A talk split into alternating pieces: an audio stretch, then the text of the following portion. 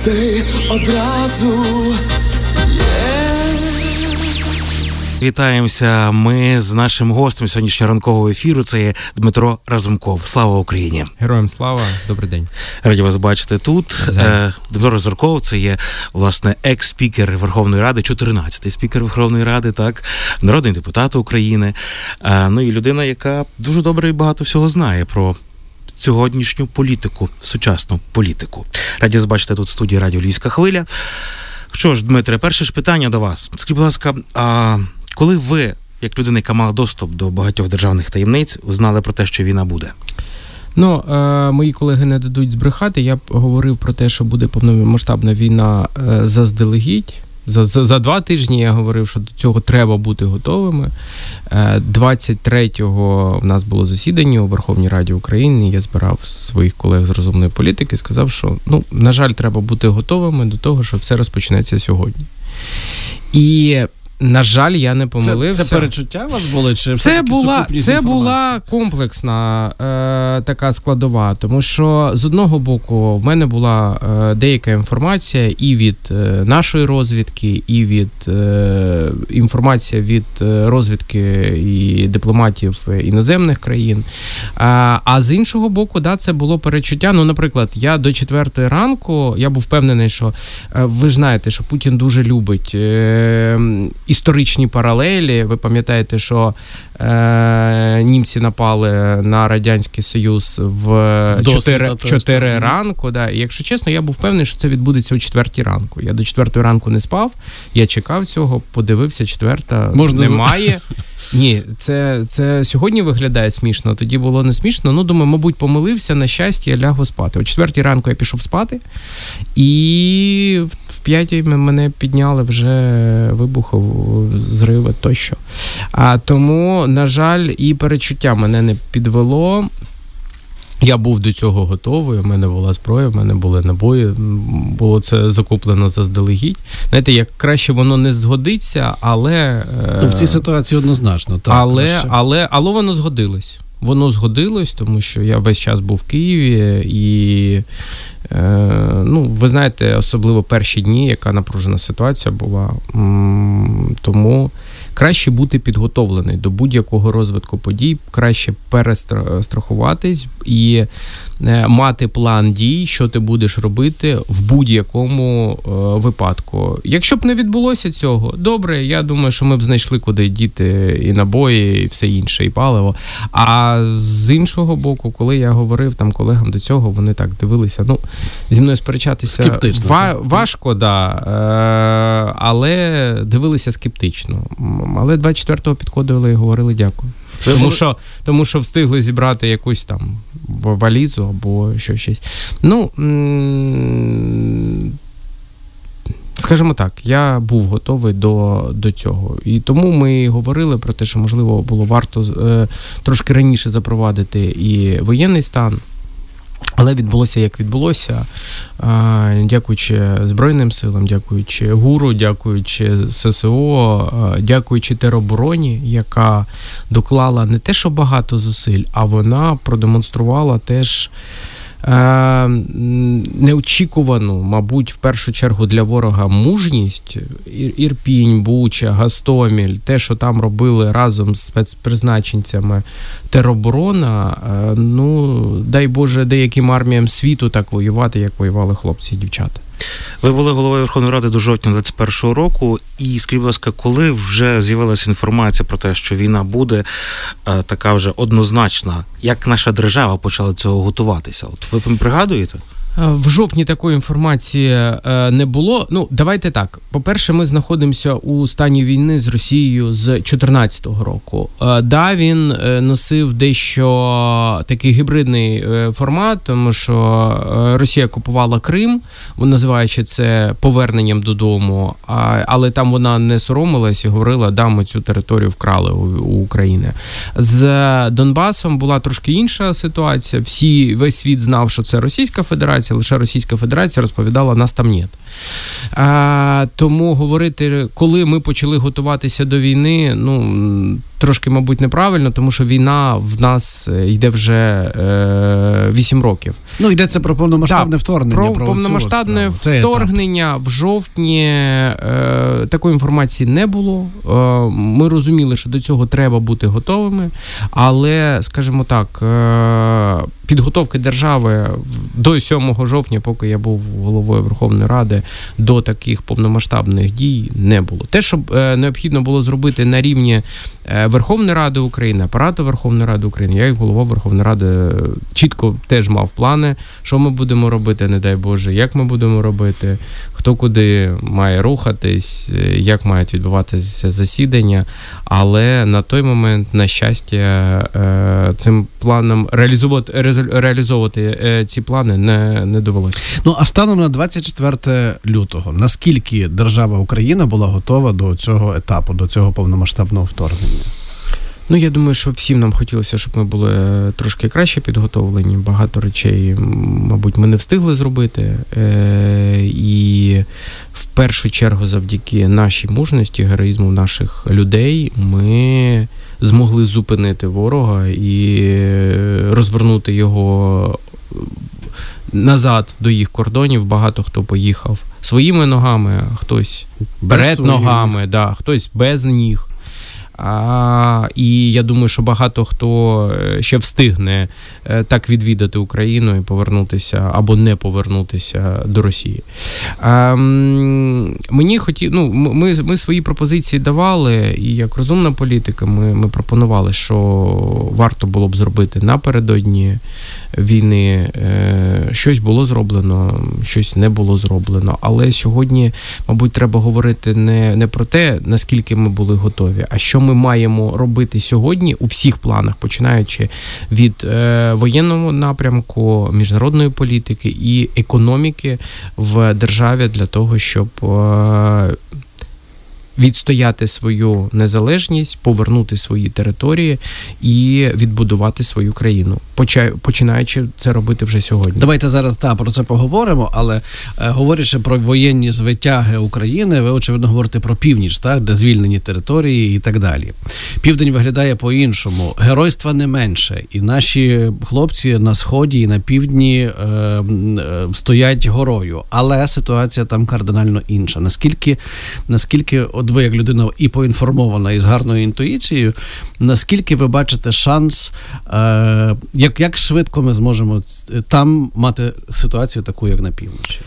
Я е, дуже не люблю займатися шапкозакиданням, знаєте, і сказати, що завтра ми зможемо повернути Херсон, це буде неправда. Ну, мало це, хто і повірить. Да, так. Це ніхто не повірить, да, тому що нас слухають розумні люди, які також бачать, чують і розуміють, яка ситуація сьогодні.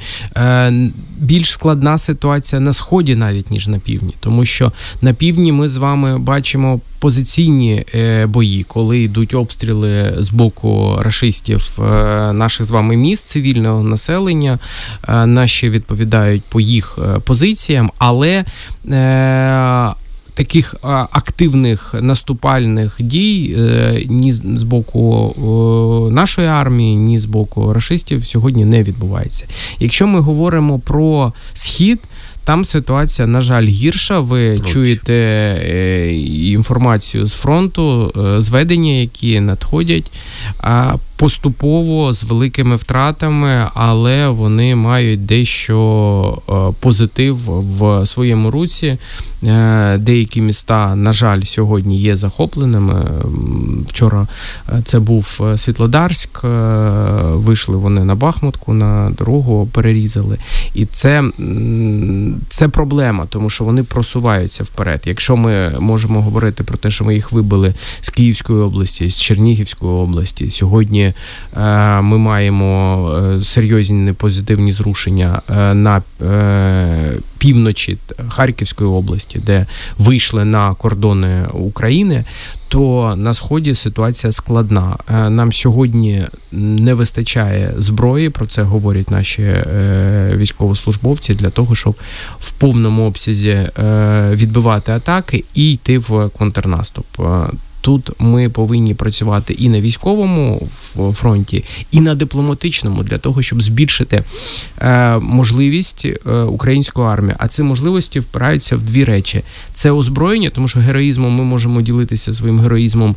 Я думаю, що з багатьма арміями світу, і навіть досвідом вже, тому що цей досвід е, отриманий не на навчання, так. ні, навіть не на навіть ті, хто сьогодні прийшов до армії, вони його отримали не на навчаннях а при всій повазі до армії НАТО, а безпосередньо боронячи свою державу. І це стосується і армії, і ЗСУ. Отже, бракує зброї і, і... Е, бракує зброї, і е, ми повинні економічно розвивати тил для того, щоб забезпечувати е, нормальне функціонування економіки, податків, які дадуть змогу сплачувати заробітні плати, забезпечувати соціальні потреби української армії, забезпечити їх зброєю, амуніцією, багато чим іншим, що потребує будь-яка армія під час війни. А тому, е, виходячи з цього повинні на перемогу працювати всі. І ті, хто сьогодні боронить е, фронт, і ті, хто сьогодні знаходиться у Львові, Києві, Житомирі або інших містах нашої держави. Тому ситуація непроста. Ми повинні е, це розуміти. Ми ну не можна виходити там, казати дурищі з ефіру про те, що завтра ми будемо десь е, проводити паради по Червоній площаді. Ми його проведемо, але це буде пізніше. І для цього сьогодні треба консолідувати і суспільство суспільство, і політикум, і е, міжнародну підтримку для того, щоб вона залишалася на тому ж високому рівні, як сьогодні, тому що з часом завжди будь-яка. Підтримка вона може згасати. Виснажує. Нам, нам цього а допустити як ви, не можна. Як ви оцінюєте в цьому контексті е, міжнародну політику е, України? Тому що ну медійно все виглядає просто ідеально, але фактично ми говоримо з вами зараз про дефіцит зброї, наприклад, озброєння. Е, Я вважаю, що. Медійна і е, міжнародна політика в плані міжнародних зносин вона достатньо ефективна по всім напрямкам. Тут треба віддати належне. І я можу говорити і про парламентський напрямок, причому працюють як на рівні інституцій парламенту, так і на рівні двосторонніх відносин, тому що у кожного з депутатів є свої стосунки з тими чи іншими політиками Європейського союзу, Сполучених Штатів Америки, інших держав світу, і Канади, і Австралії, і е, Південної Кореї, Японії, інших е, країн, в тому числі і Е, азіатського регіону. А з іншого боку, ефективна комунікація є з офісу президента, президентом держави. Ви це теж бачите на рівні кабінету міністрів. Тобто сьогодні в цьому плані, в плані міжнародної співпраці, робиться. Ну, якщо не 100%, то 99% точно. Чому, чому зброї бракує? А, Багато перепон, які нам ставлять е, деякі країни, в тому числі Європейського союзу, які свого часу намагалися блокувати блокувати наше просування до НАТО, і сьогодні е, це роблять. Ну, ви знаєте, останні Угорщина. події е, пов'язані з Угорщиною, коли вона оголошує надзвичайний стан. Незрозуміло чому після трьох місяців війни вони раптом побачили е, ту підтримку, яку вони надають Російській Федерації. Мені не зрозуміло, як так може бути. З іншого боку, є бюрократичні речі, які які е, існують в країнах Європи, які вони теж не можуть обійти, процедурні речі. Є проблеми з логістикою. Ви знаєте, що сьогодні в нас заблоковані порти. І все, що ми отримаємо, ми отримуємо або шляхом е, залізничного сполучення, або е, автошляхами, які теж тепер які, заблоковані вже які в великій теж, мірі. Да, да, тому що те, що сьогодні іноді відбувається з машинами, які їдуть. Ну, знаєте, як кажуть, для когось війна, для когось матір е, рідна, але це точно не, не державницький, не громадянський підхід. Тому. Плюс є ще питання е, заміщення. Наприклад, та ж Польща готова віддавати нам свою зброю. Ви знаєте, останні заяви щодо Німеччини, коли вони віддали нам, але повинні були е, отримати танки від Німеччини. Е, сьогодні цього не відбулося поки що. І е, ці питання також ну, обороноздатності наших країн-сусідів вони важливі. Якщо ми заговорили з вами про Польщу, ви можете пригадати, що в неділю був е, президент Польщі пан Дуда. Е, він мав виступ в стінах Верховної Ради України. Виступ був дуже потужний, дуже мотиваційний, а дуже такий людський. не дивлячись, знаєте, політики вони не завжди люди, але в даному випадку. Емоції, які були, вони були такими щирими, і плюс ми почули дуже правильні і е, далекоглядні меседжі від нього. Це і про спільний кордон, е, спіль, е, спільний е, митний кордон, а, спільний, можливо, кордон, який зникне через деякий час між Україною та Польщею, а сталу підтримку, яку декларують і не лише декларують, а й надають нам наші польські друзі. А те, що ті наші з вами співгромадяни, які втекли від війни і сьогодні знаходяться в Польщі, вони там сприймаються не як біженці, а як гості. Але з іншого боку, ми всі повинні розуміти, що добре в гостях, але треба повертатися додому, відновлювати свою країну. Е, і е, те, що Польща займає більш ніж радикальну позицію щодо того, щоб Україна стала повноцінним членом Європейського Союзу, не лише на папері, не лише в якості е, кандидата, а членом Європейського Союзу. І це не просто слова. Ми дійсно бачимо з боку е, Польщі е, серйозну підтримку. серйозну підтримку, таку не лише політичну, людську, економічну, братську, ну об'єктивну. Все, всебічну. Да, да, всебічну підтримку. Львівська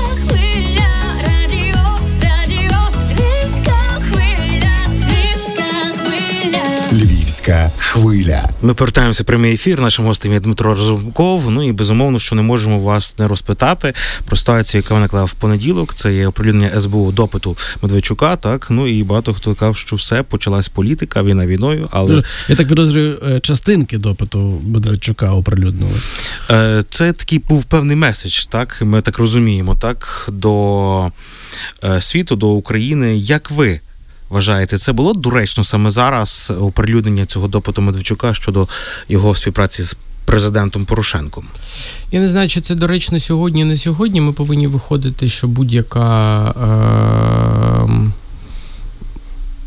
будь-які допити, будь-яка інформація щодо тих чи інших речей, вона повинна бути публічною. У нас публічна політика, але е, головне, щоб тут політики не було. Якщо людина винна, тут немає різниці, хто ти політик, вчитель, е, військовослужбовець або ведучий на радіо. Ти повинен нести відповідальність. Е, головне, щоб тут все ж таки не було політики. Е, щодо Медведчука... Ну, з вашої точки зору, тут політика в цій ситуації є? чи Я немає? думаю, що те, що це з'явилося сьогодні, да. Тут е, є політична складова е, у діяльності Служби безпеки, але подивимось, як будуть розгортатися події далі. Ем, чи доречно це сьогодні? Ну, розслідування будь-яких справ доречно завжди, навіть Ні, під час розслідування, війни. Да. розслідування йдеться да. про оприлюднення. Але, але, да, але я думаю, що тут е, політична складова є. Е, Наскільки це корисно сьогодні? Ну, ми подивимось з часом. В мене позиція, що всі політичні Е, баталії, дискусії повинні бути відкладені на після перемоги, тому що сьогодні ми е, консолідуємо суспільство. Сьогодні дійсно політики не граються в політику, а займаються е, державницькими справами. Сьогодні багато наших з вами колег, хто не повтікав, тому що є й такі, які повтікали за кордони, сьогодні розповідають, як цій державі жити. Я думаю, що вони на це не мають морального права, як мінімум. А думаю, що і у тому ж самому СБУ повинні були б зацікавитись, е, чому вони людьми. повиїжджали, чому вони не повертаються, на що вони розраховували, чи не розраховували вони на те, що 24 е, лютого до Києва зайдуть російські війська, вони повернуться на якомусь своєму коні. Білому, червоному чи іншому, і тут будуть е, встановлювати свої правила. А про кого ви саме зараз? Ну, я можу казати про того ж Столара, я можу можу казати про того ж е, то там Абрамовича, які повиїжджали. Сьогодні вони створюють групу в стінах парламенту з, ну скажімо так, дуже специфічну групу в стінах парламенту, механізми, якими вони це роблять, це окрема історія. Але самих їх немає в державі. Я не розумію. Депутати в екзилі. Е, Ні, дивіться, це депутати не в екзилі, це депутати, які дозволили собі втекти з країни, в якій йде війна. Ну, наприклад. Е, Я весь час я і, і, і майже всі депутати е, знаходились або в Києві, або в своїх округах. Були ті, хто і на західно повиїжджав, це теж правда. Я не розумію, чому, особливо якщо там в тебе округ знаходиться в Київській області, а ти чомусь сидиш в Чернівцях. Не знаю. Дослідити ситуацію. Е, знаєте, для того, щоб там досліджувати, там були інші депутати, які обрані з цих округів, які займалися гуманітаркою. Там треба працювати. Якщо ти від від Києва, ну я не можу поїхати з Києва, тому що я там мешкав, я там працював, і і е, я я ну не маю морального права поїхати там шукати, проводити інспекції, як ви кажете, наприклад, е, там у Львові. Да? Є чим займав, е, було чим займатися там. Це сьогодні, вже коли війна відійшла е, від е, Києва, від Київської області, да, я можу собі дозволити і до Львова приїхати. А тоді я не міг це зробити з моральної точки зору, не фізично, а морально. А в деяких наших політиків такої такої, такої моралі немає. Є політична доцільність і намагання шукати кращої долі.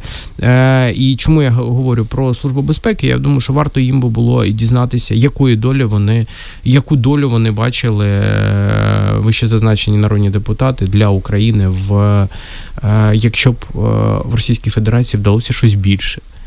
Тому що ну, є питання: хтось залишився в Херсоні. А що ти робиш в Херсоні? Що ти що ти, народний депутат України, можеш сьогодні робити на тимчасово окупованій території е, і працювати з ворогом? Ну, то ти зрадник, ви вибачте.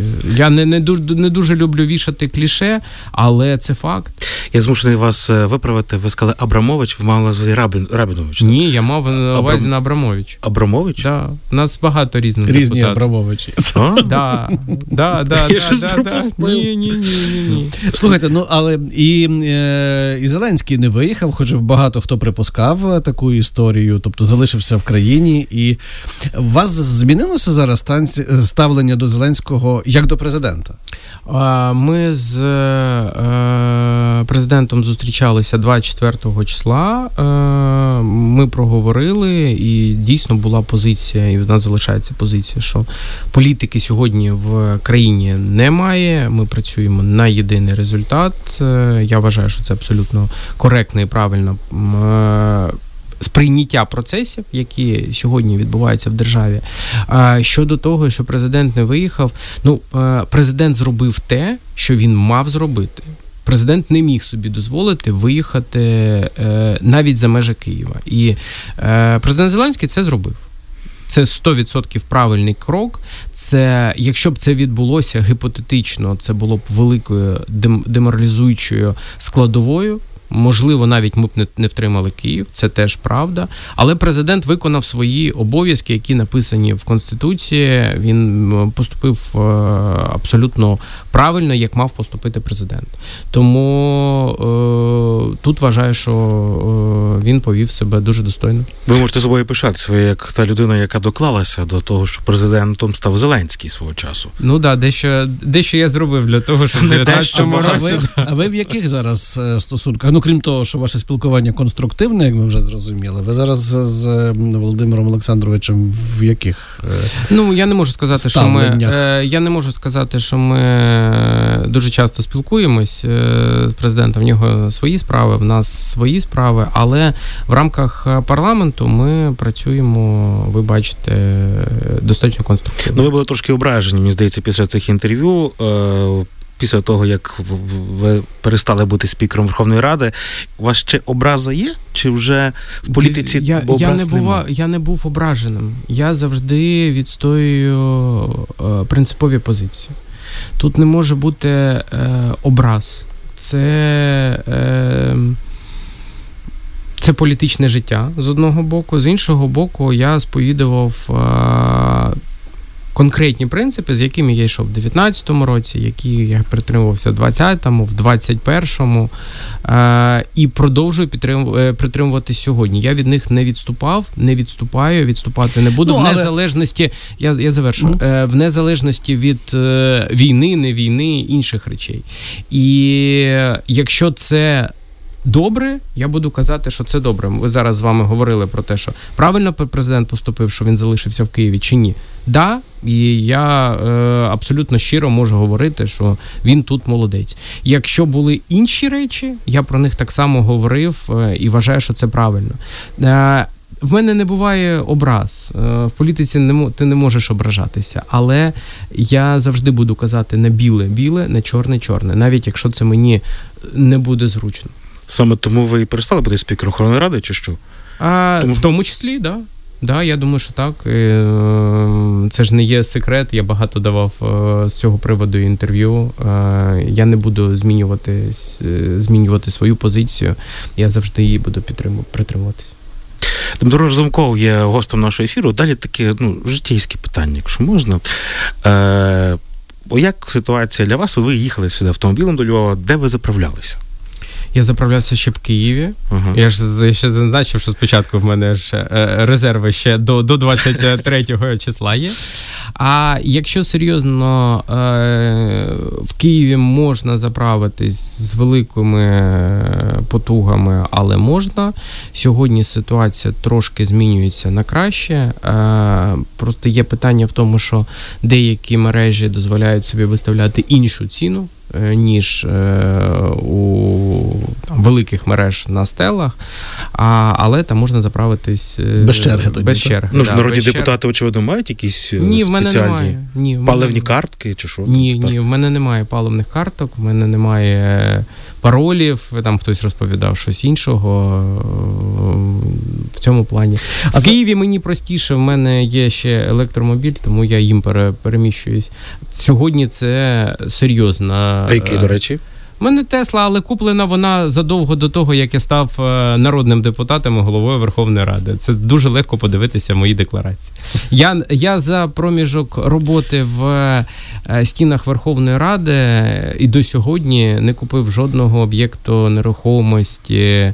Лише позбавився від деяких автомобілів. Слухайте, Тесла да. в Україні е, в політикумі взагалі не вважається розкішним автомобілем. Тому... Да, але але щоб не було одразу питань, я краще розставлю всі крапки на «і». Е, якщо е, прогнозувати, що ну щодо війни прогнозувати справа марна, мені здається, тобто це Дуже складно, коли там вона закінчиться і так далі. Але щодо щодо того, про що ми зараз говоримо, щодо пального і цін на пальне, щодо розвитку економіки, щодо курсу, курсу валюти, так. так. Курс е, валюти буде дуже сильно залежати саме від від економіки, від валютної виручки, е, від е, того об'єму допомоги, який ми будемо отримувати від Світу. американських європейських партнерів. Щодо економіки, дуже слушне питання, і ми не можемо казати це на після війни. Якщо піти шляхом це на після війни, ми втратимо державу. І не лише тому, що на неї е, наступає ворог, а й тому, що це е, абсолютно не, неправильний підхід. Ми сьогодні повинні е, вибудовувати дві е, економічні стратегії вже сьогодні. Верніше, не, не сьогодні, а ще вчора. Перше, ми повинні переводити свою економіку на е, режим воєнної економіки. Е, це не означає, що всі заводи повинні почати працювати на оборонку, але е, абсолютно змінюється структура. Ми сьогодні з вами втратили великий об'єм е, нашої економічної потужності, пов'язані з металургією. Ми втратили або або тимчасово втратили свої потужності щодо експорту сільхозгосподарської продукції, тому що порти заблоковані. І це були одні з ключових економічних галузей, які приносили валюту, валюту в країну і були великою складовою економічного потенціалу нашої держави. Сьогодні ми повинні. Переводити нашу економіку на е, нові рейки, створювати нові робочі місця, е, вони, мабуть, не будуть такими високо е, з такою високою заробітною платою, як раніше, але ми повинні зайняти населення роботою для того, щоб вон люди отримували е, заробітну плату, могли підтримувати нормальний рівень життя своє, своїх родин. І якщо ми говоримо про те, що вони повинні повертатися з за кордону в ті регіони, з яких пішла війна. Ми вже сьогодні повинні відновити роботу підприємств або відбудувати, або почати це робити. Наприклад, я би вів е, перемовини з нашими партнерами щодо пільгового кредитування е, таких підприємств. Ну, наприклад, якщо ви бізнесмен, ви просто так. Навіть якщо ви перевезли своє підприємство е, до Львова з Київської області, або ще гірше виїхали за кордон, не будете повертатися туди. Тому що ну тут простіше, тут безпечніше, тут комфортніше. Якщо ми хочемо провести зворотню релокацію, треба зробити вже сьогодні. Е, Такі умови, щоб вам це було вигідно зробити, дати пільгові кредити. Е, Причому ми їх можемо отримати в якості допомоги від міжнародників з прицілом на те, що коли ви почнете працювати, ви будете сплачувати податки, ви створювати будете створювати нові робочі місця, і ви е, зменшите навантаження на цю допомогу на них, на них же і зменшите. Да. Плюс е, ми ну, наприклад, один з варіантів це надання пільгових е, кредитів там під 1, 2, 3 відсотки на 90% е, потреб вашої для відбудови бізнесу, і з урахуванням того, всі чого бояться? Бояться, що завтра знову прилетить чи підуть в наступ, і це підприємство буде зруйновано. То ця гарантія може покривати, що ви не будете нести такі втрати. Збитки. Плюс е, мотивацією може виступати зменшення податкового навантаження в окремо взятих регіонах, ті, ті, які постраждали від російської агресії. І ви вже будете сидіти і, е, і думати, де мені зважувати, де де вигідніше те зробити. Да. Плюс там є е, люди, які потребують роботи. Ми сьогодні, якщо ми говоримо про економіку. Воєнного е, часу ми повинні йти двома шляхами: економіку, яка задіє якомога більше населення для е, роботи і для того, щоб вони отримували заробітну плату. З іншого боку, оскільки ми втратили великі підприємства, які були ще радянського радянських часів, і технологічно вони були застарілі. Ми повинні відновлювати підприємства з лагом. Е- Модернізації 15-20 років. Тобто будувати, якщо ми говоримо про металургію, то це повинна бути максимально там безвуглецева металургія. Де ми будемо застосовувати новітні економіки і новітні технології, це не буде потребувати додаткових е, вкладання грошей для на модернізацію на декілька десятиліть вперед. Ми повинні переходити на нові галузі, які сьогодні не працюють в Україні. Ну, наприклад, в нас звільнилися великі об'єми е, електричних потужностей. Е, є потреба в водні. Для цього в плані забезпечення в нас є є все, навіть трубопровід.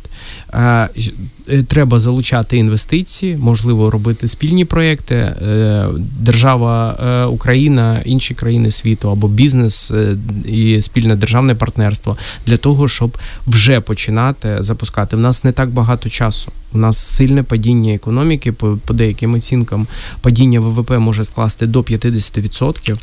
І нам треба запускатися для того, щоб відновлювати. Це не забаганка, це життя. Е, життєнеобхідна наша річ для того, щоб в тому числі забезпечувати українську армію. І другий е, процес, тобто про це можна багато говорити. Я думаю, що ми витрачимо, витратимо один ефір е, лише на те, щоб проговорити, що треба робити сьогодні. Ці плани треба вже мати їх впроваджувати. Наприклад, якщо ми будуємо е, містечка для переселенців, то їх не можна будувати просто там, де є де вільне місце. Да? Тому що там хтось говорить, давайте побудуємо в Бородянці е, для тих кого переселяємо. Не можна цього робити, тому що е, людям е, треба дати не лише не жити, дах над роботу. головою, а й роботу. Там повинні стояти підприємства. Або туди треба переносити ці підприємства, але давайте це логістика, ну, це інфраструктура, багато речей. Або треба робити в іншому місці, тому що ми людям повинні дати не лише рибу, а й дати вудку цю рибу ловити в подальшому. А другий етап, важливий етап, це вже напрацьовувати план і вибудовувати конкретні е, кроки, що ми будемо робити після перемоги. Е, по відновленню держави, по глобальному е, глобальній відбудові. Ну, наприклад, сьогодні є країни світу, які е, говорять про те, що там хтось каже, ми на себе візьмемо відбудову Чернігова, хтось каже, ми на себе візьмемо відбудову Ірпіня, Бучі тощо. Це дуже правильно. Ми дуже вдячні нашим партнерам, але з тими, хто це сьогодні декларує, треба вже сідати Починати за працювати. стіл і говорити про те, що ми вам дуже дякуємо, але давайте ми отут на паперчик, на, на папірчику викладемо, а що буде саме відбуватися. Ну, наприклад, ви відновите 20 шкіл, там, 3 дитячі садочки, стільки-то кілометрів доріг, е, такі-то підприємства. Тощо. Просто щоб в нас е, ці драфти були написані і покладені в шухлядку. І коли прийде час, щоб ми могли ем, ефективно співпрацювати з нашими да, з нашими друзями. Тому що час іде, е, змінюється іноді політика, змінюється сприйняття. А знаєте, як в Радянському Союзі казав, без бумажки ти букашка. Так так от є є, є, є папірчик, є на ньому все це зафіксовано. Це е, ми дуже спрощуємо, але на, насправді це треба робити сьогодні, поки Україна знаходиться в топі в проблем світу? глобальних проблем світу, ми повинні з цього е, доставати максимум зиску для нашого з вами спільного майбутнього і прописувати вже план маршала або пазлики цього плану маршала вже сьогодні. Це це дійсно дасть е, можливість. Плюс е, плюс я б його ділив також на декілька щаблів: це державний рівень, це місцевий рівень тому що е, ми не можемо виключати місцеву е, органи місцевої влади з цього процесу, і їм дуже часто краще і видніше в е, умовах децентралізації.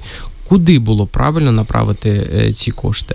А, І робота з громадськістю, з суспільством, з міжнародними фондами, які також могли безпосередньо брати участь у тих чи інших проєктах е, точково, без залучення держави, без залучення е, органів місцевої влади. Є ті, хто готовий допомагати, От, е, так як з гуманітаркою, ми готові допомогти конкретній по відбудові там конкретної школи, конкретного вишу, конкретного мікрорайону тощо. То якщо такий формат треба також точково їм давати можливість працювати. Ну і важливий дуже аспект е, контролю за використанням цих коштів, е, тому що е, ми з вами свідомі люди, О, і завжди є ті, хто намагається наживатися на війні. Я сподіваюся, що війна їх, як кажуть, повбивала їх апетити, і і все ж таки є, хоча б е, грам совісті, але е, знаєте, довіряй, але провіряй. Тому я би все ж таки е, тут вибудовував серйозний механізм контролю, щоб навіть спокуси не було заробляти комусь на війні. В моєму розумінні мене мене багато хто за це критикує, але корупція під час війни це той самий е, військовий злочин, це мародерство. А за мародерство по законам воєнного часу можна застосовувати і найвищу, найвищу міру покарання. Яка оптимістична нота для завершення нашої розмови. Але справедливо. Знаєте, Дмитре, що мені особливо ну, класна розмова. Дякую вам, що знайшли час. І що мені найбільше сподобалося в нашій розмові, що ми здебільшого говорили про е, світло в кінці тунелю. Про те, 100%. Що, в нас про іншого те, що, варіанту немає. Так, Про те, що от там, там все одно ми зробимо все як слід. Ну і на завершення коротко. Ваш прогноз, коли закінчиться війна? Е, я не ванга, я не вмію гадати на. Е, слухайте, ви ви передбачили початок? Давайте вже і з кінцем. А, з кінцем важче багато що дуже багато складових, які на це будуть впливати. Е, На жаль, я е, на відміну від тих, хто казав, що там два тижні ми вже переможемо, був менш більш скептичний. Е, Війна буде поки що тривати.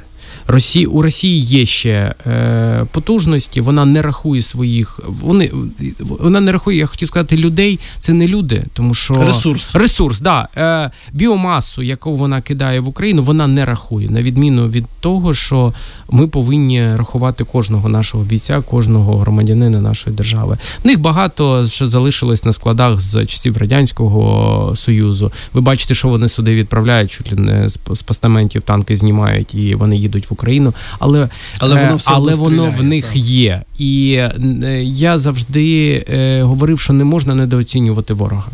Треба бути готовими е, до того, що ми що нам ще доведеться повоювати. Поки не знаємо, коли закінчиться війна, але перемога буде наша. 100%. Дмитро Разумков, в гостях на радіо Львівська хвиля. Дякую вам. Дякую вам. Радіо нашого міста.